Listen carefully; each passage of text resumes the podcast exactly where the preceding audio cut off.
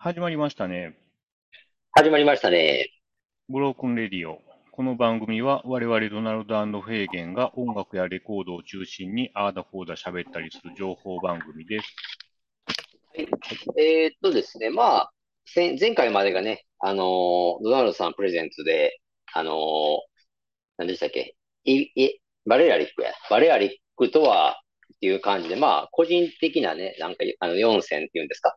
はいはいはいはい。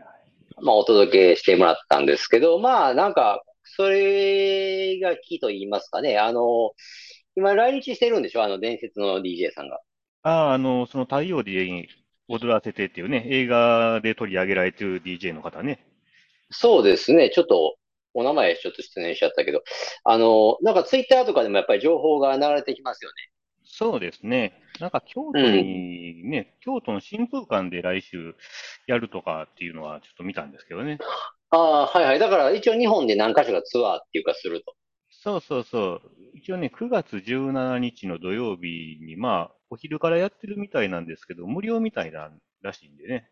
はいはいはい。まあ、行ける方は、ちょっと行ってみてはどうでしょうかということでね。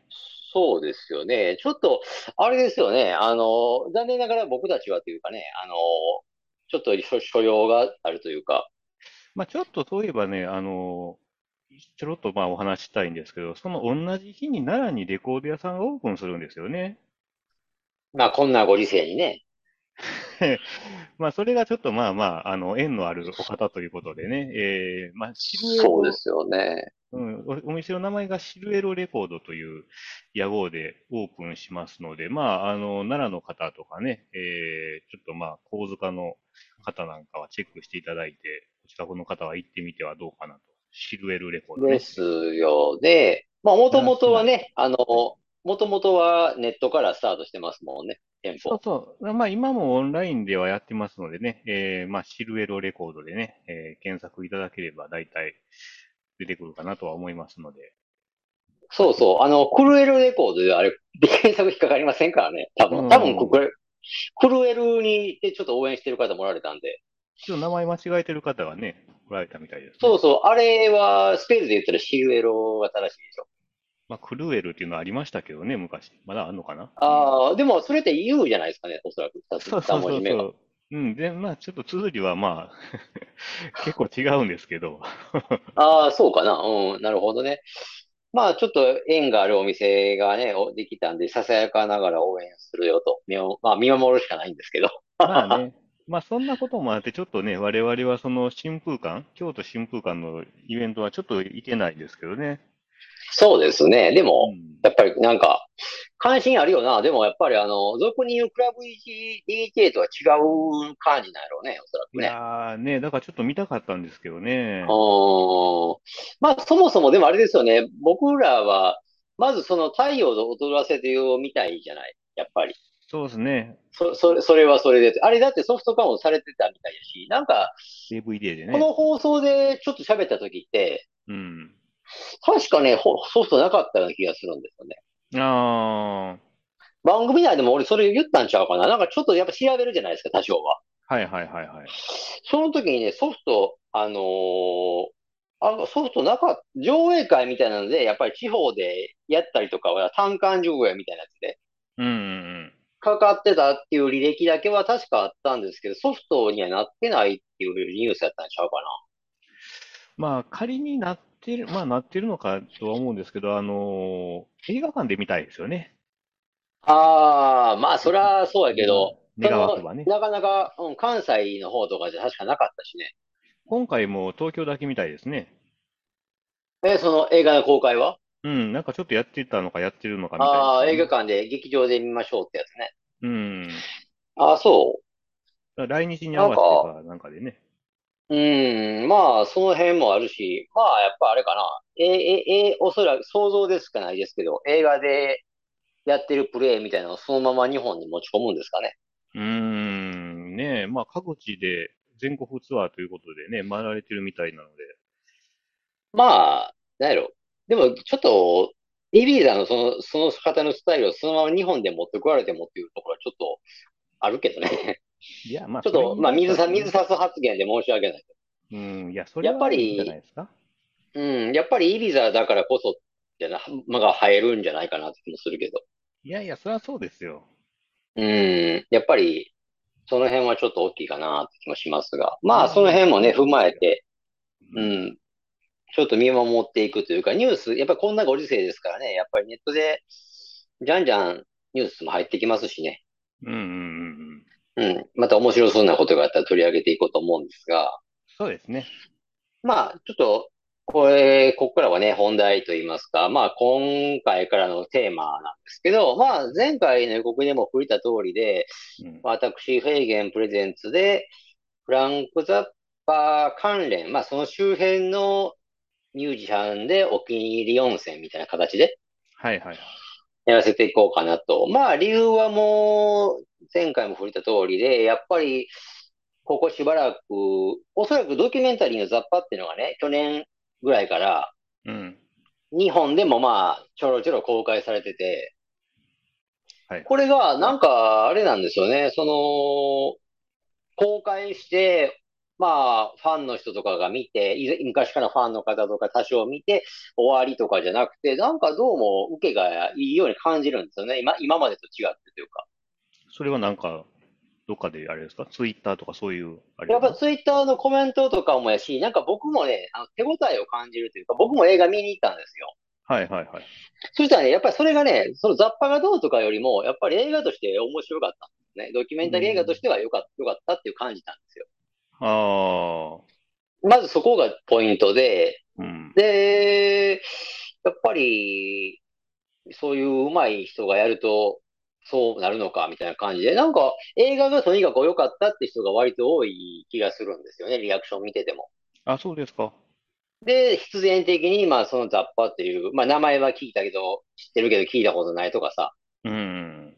まあ、やっぱキャリアとかいうか、名前はやっぱ有名だけどっていうのはある、あるじゃないですか。まあそうですね。で、やっぱりあれかな、そうなんで、なんかそれが、地方からそのちょこちょこっと、だから東京とかからまあ多分おそらく始まったと思うんです。そこから例えば地方にあのミニシアター何ヶ月かごとに移していくじゃないですか。はいはいはい。それごとにちょっとじわじわっとなんかリアクションがある感じで。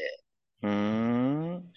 うん、だからあれじゃないかなと。僕は結構そのソフト化されたらやっぱ欲しいなとか思ってて。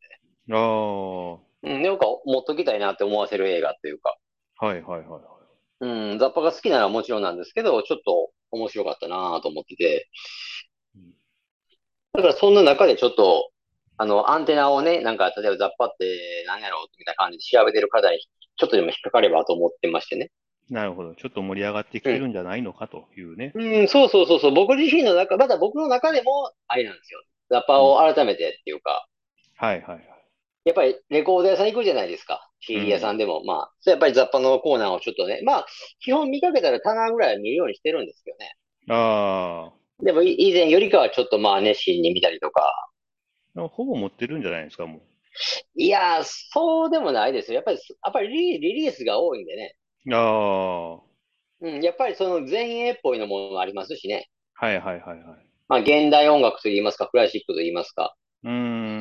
やっぱりその辺は正直外しているというか、もうあんまり追っかけてない、気、気も向かないですよね。多少聞いたことはあるんですけど。ああ、ちょっと合わんなと。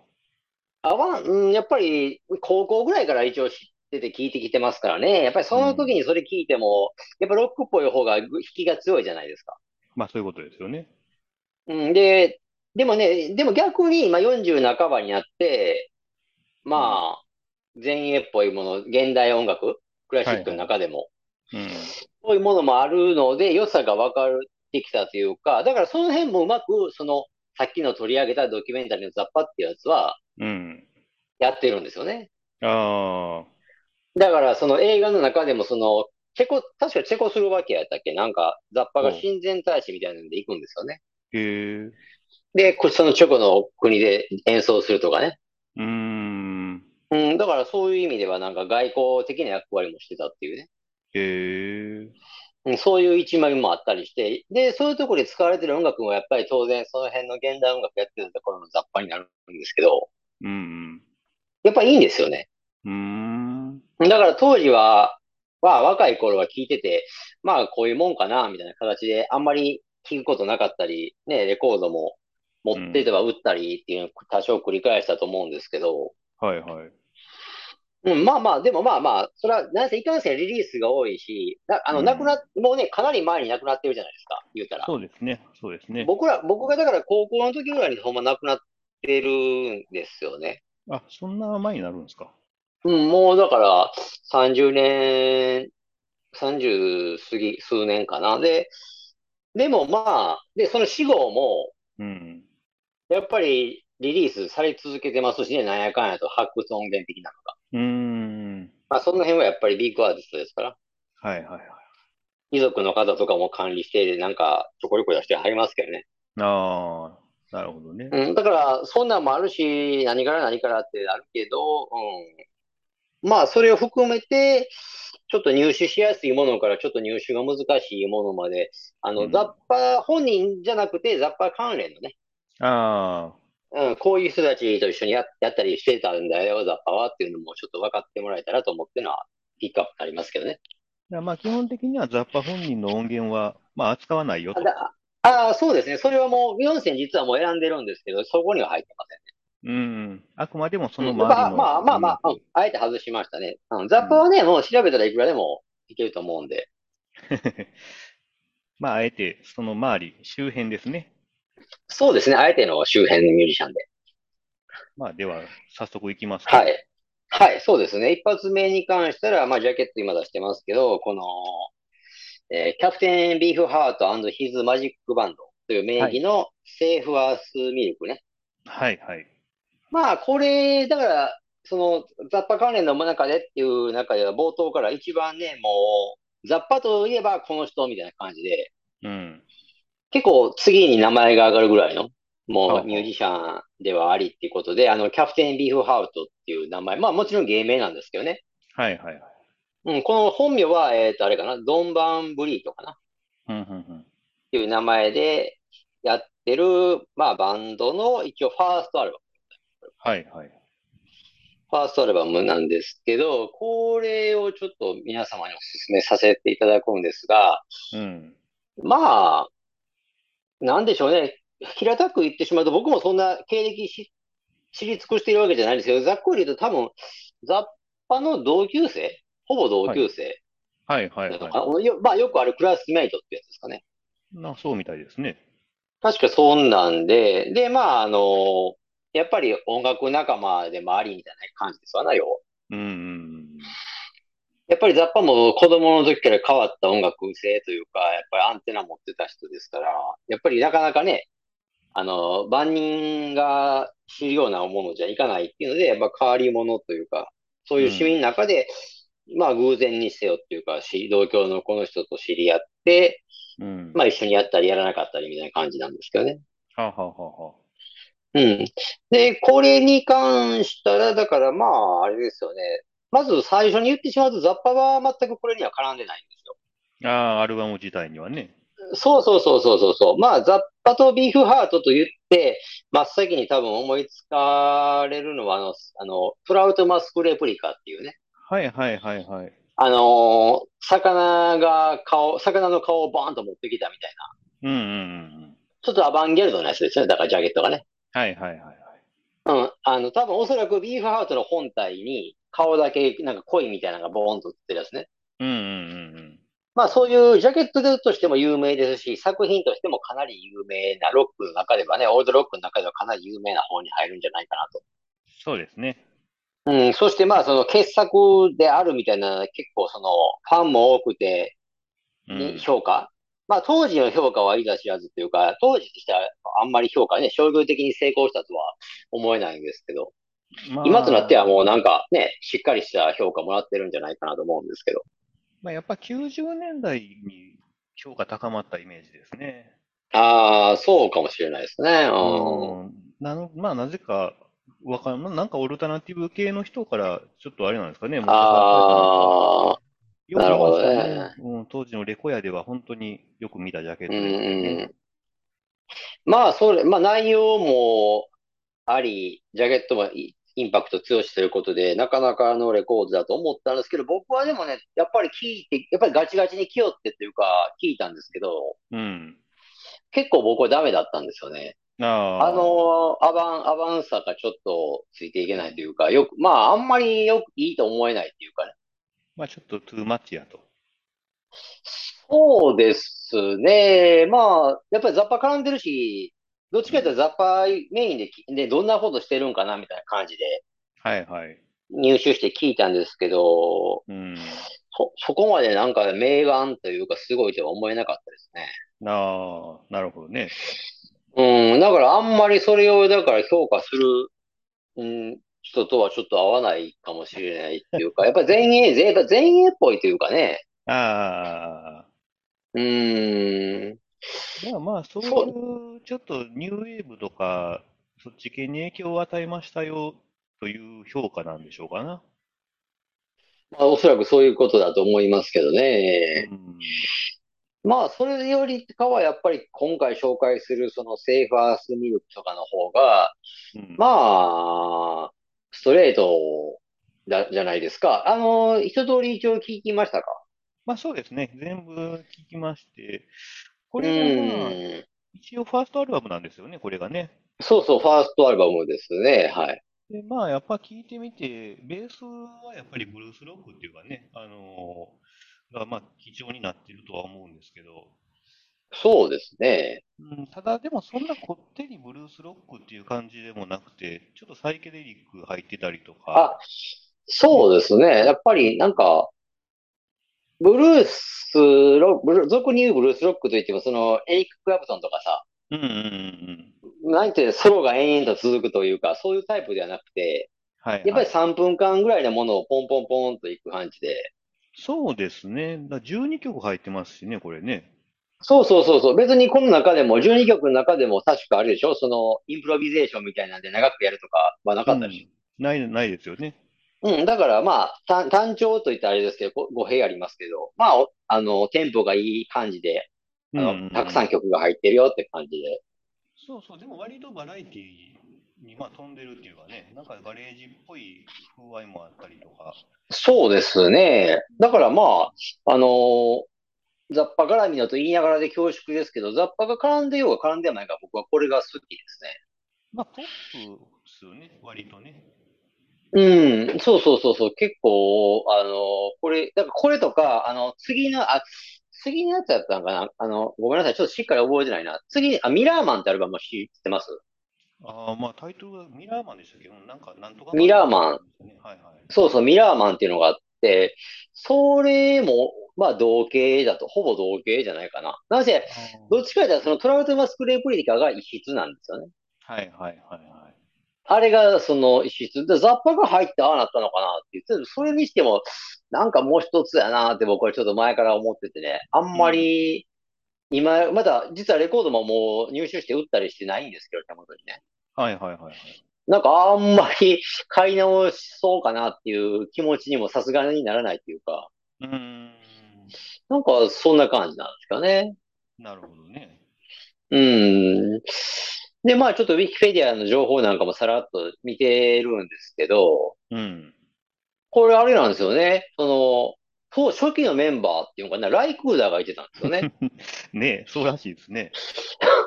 これがね、ああ、そう？と思って。で、でもジャケット、じゃあ合わせて見直したりして、うん。ここにはでも映ってないと思うんですよね。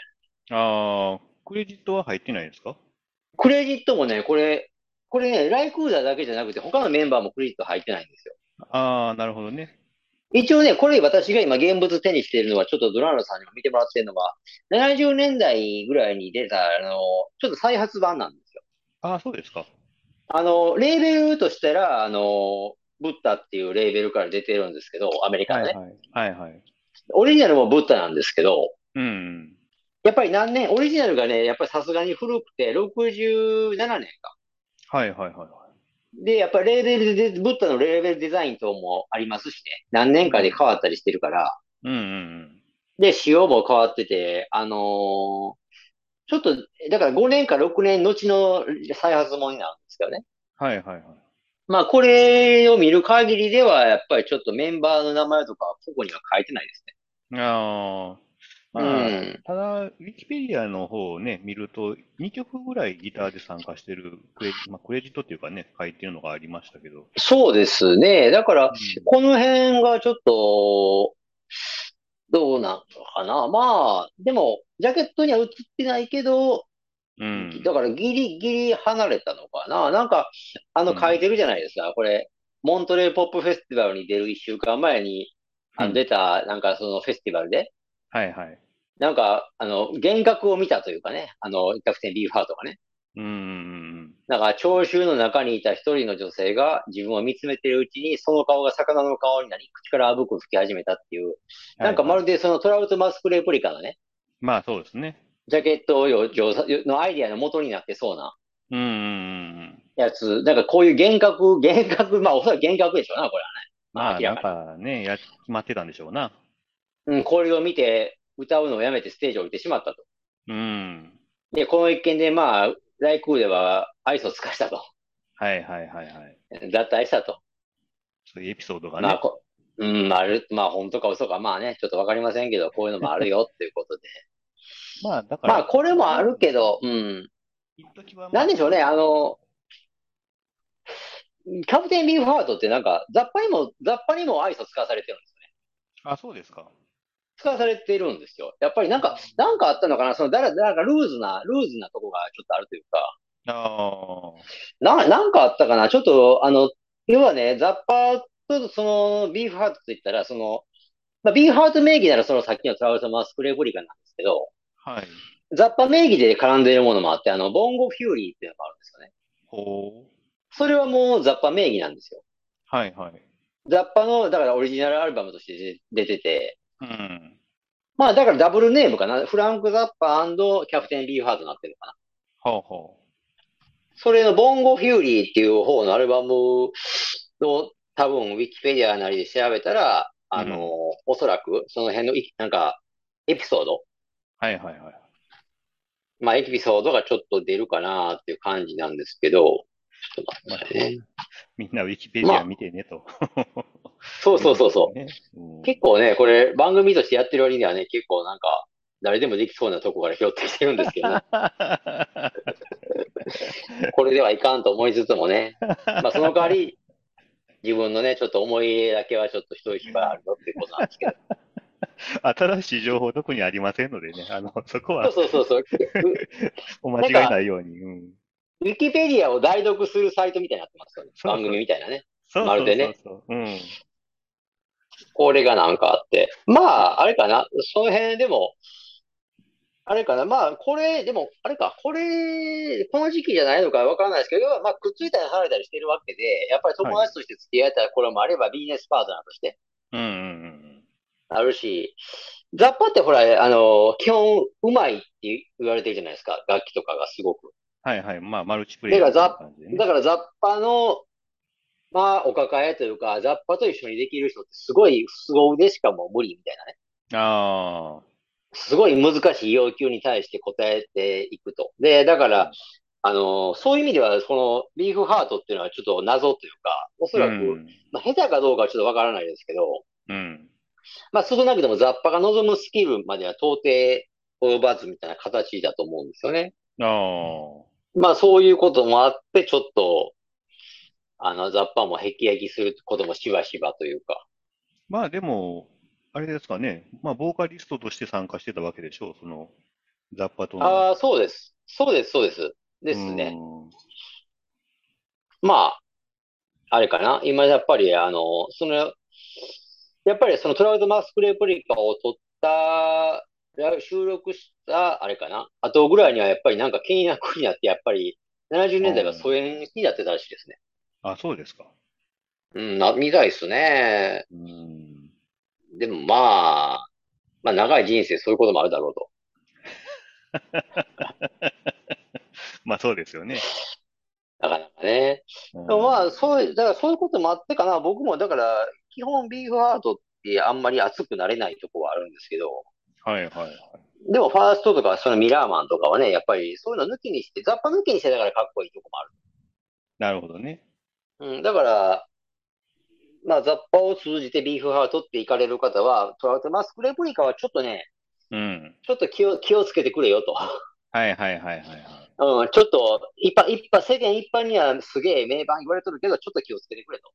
まあ、あれを聞いて、キャプテンビーフハート、こんなんなんやっていうふうには思わないでねと。まあ、ある種、だから一つの側面ですよね、だから。うんうんうんうん。もちろんあれが、あれが嘘とは言わないですけど、あれももちろんビーフハートだと思いますけど。はい、まあまあまあまあ。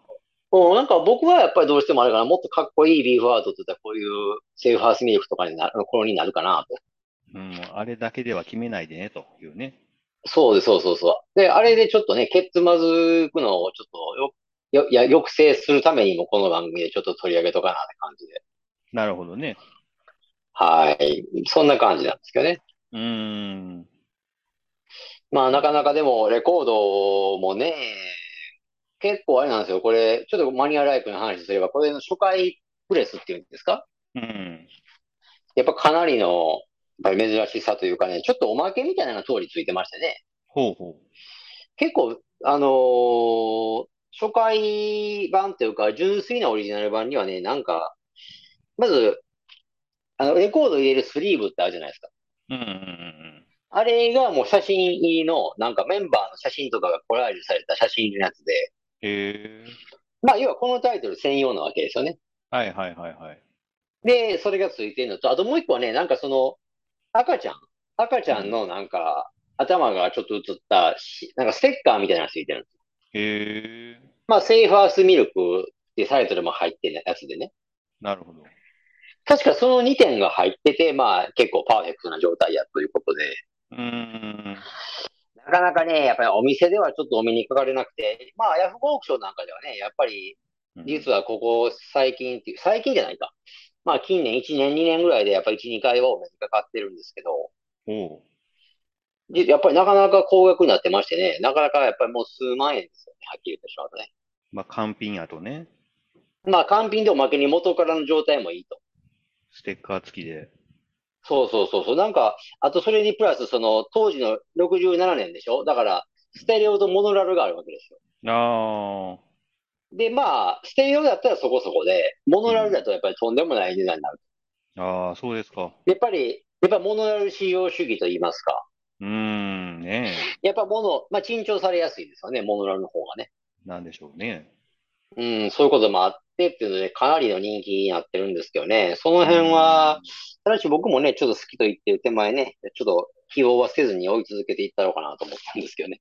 まあ、そんなにね、急いで買うことはないよと。ああ、全然、だから、ていうか、そんなに出ないですか急い、あの、要は、売って、売ってないから、まず、まずそもそも売ってないからね。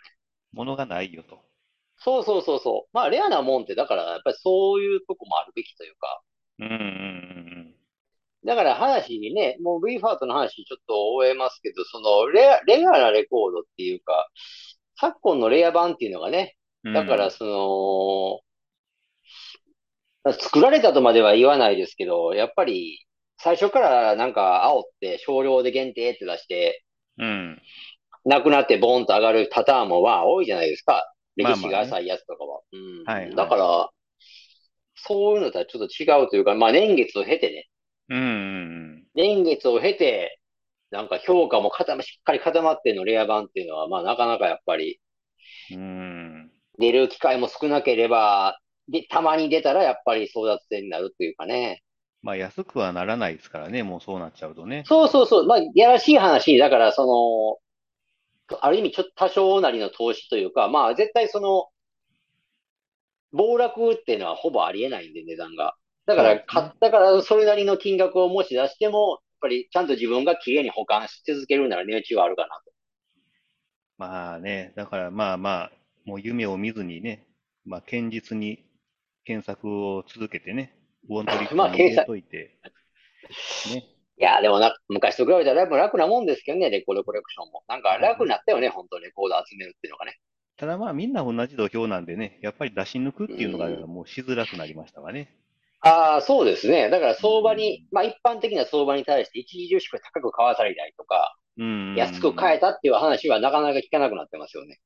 もう堅実に、まあね、ヤフオクで買うんであればもう、まあ地味にこうペイペイのね、ポイントを貯めて、安うく買うん。まあ、貯金してくださいね、とかね。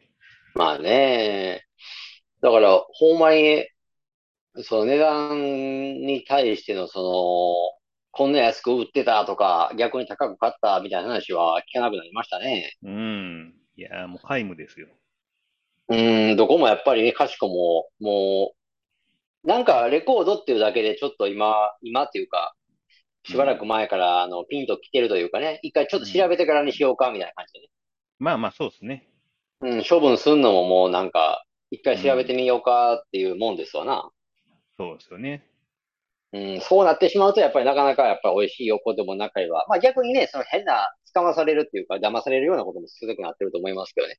うん、まあね。まあその辺も含めてでもちょっと面白みには欠けるようになってるんですけどね、レコードっていうのもね。確かに。はい。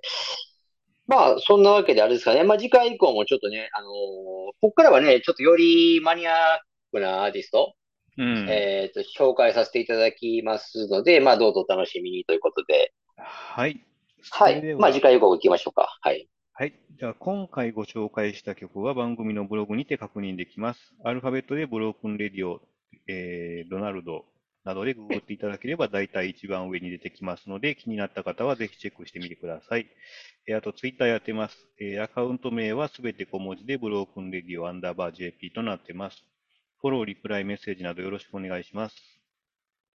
で、フェーゲンだけですが、あの、インスタグラムをやっております。まあ、あの、レコードジャケットを中心にあーだこうだ、えー上げてますので、またよかったら気になる方チェックしてください。ID は HK774111 です。よろしくお願いします。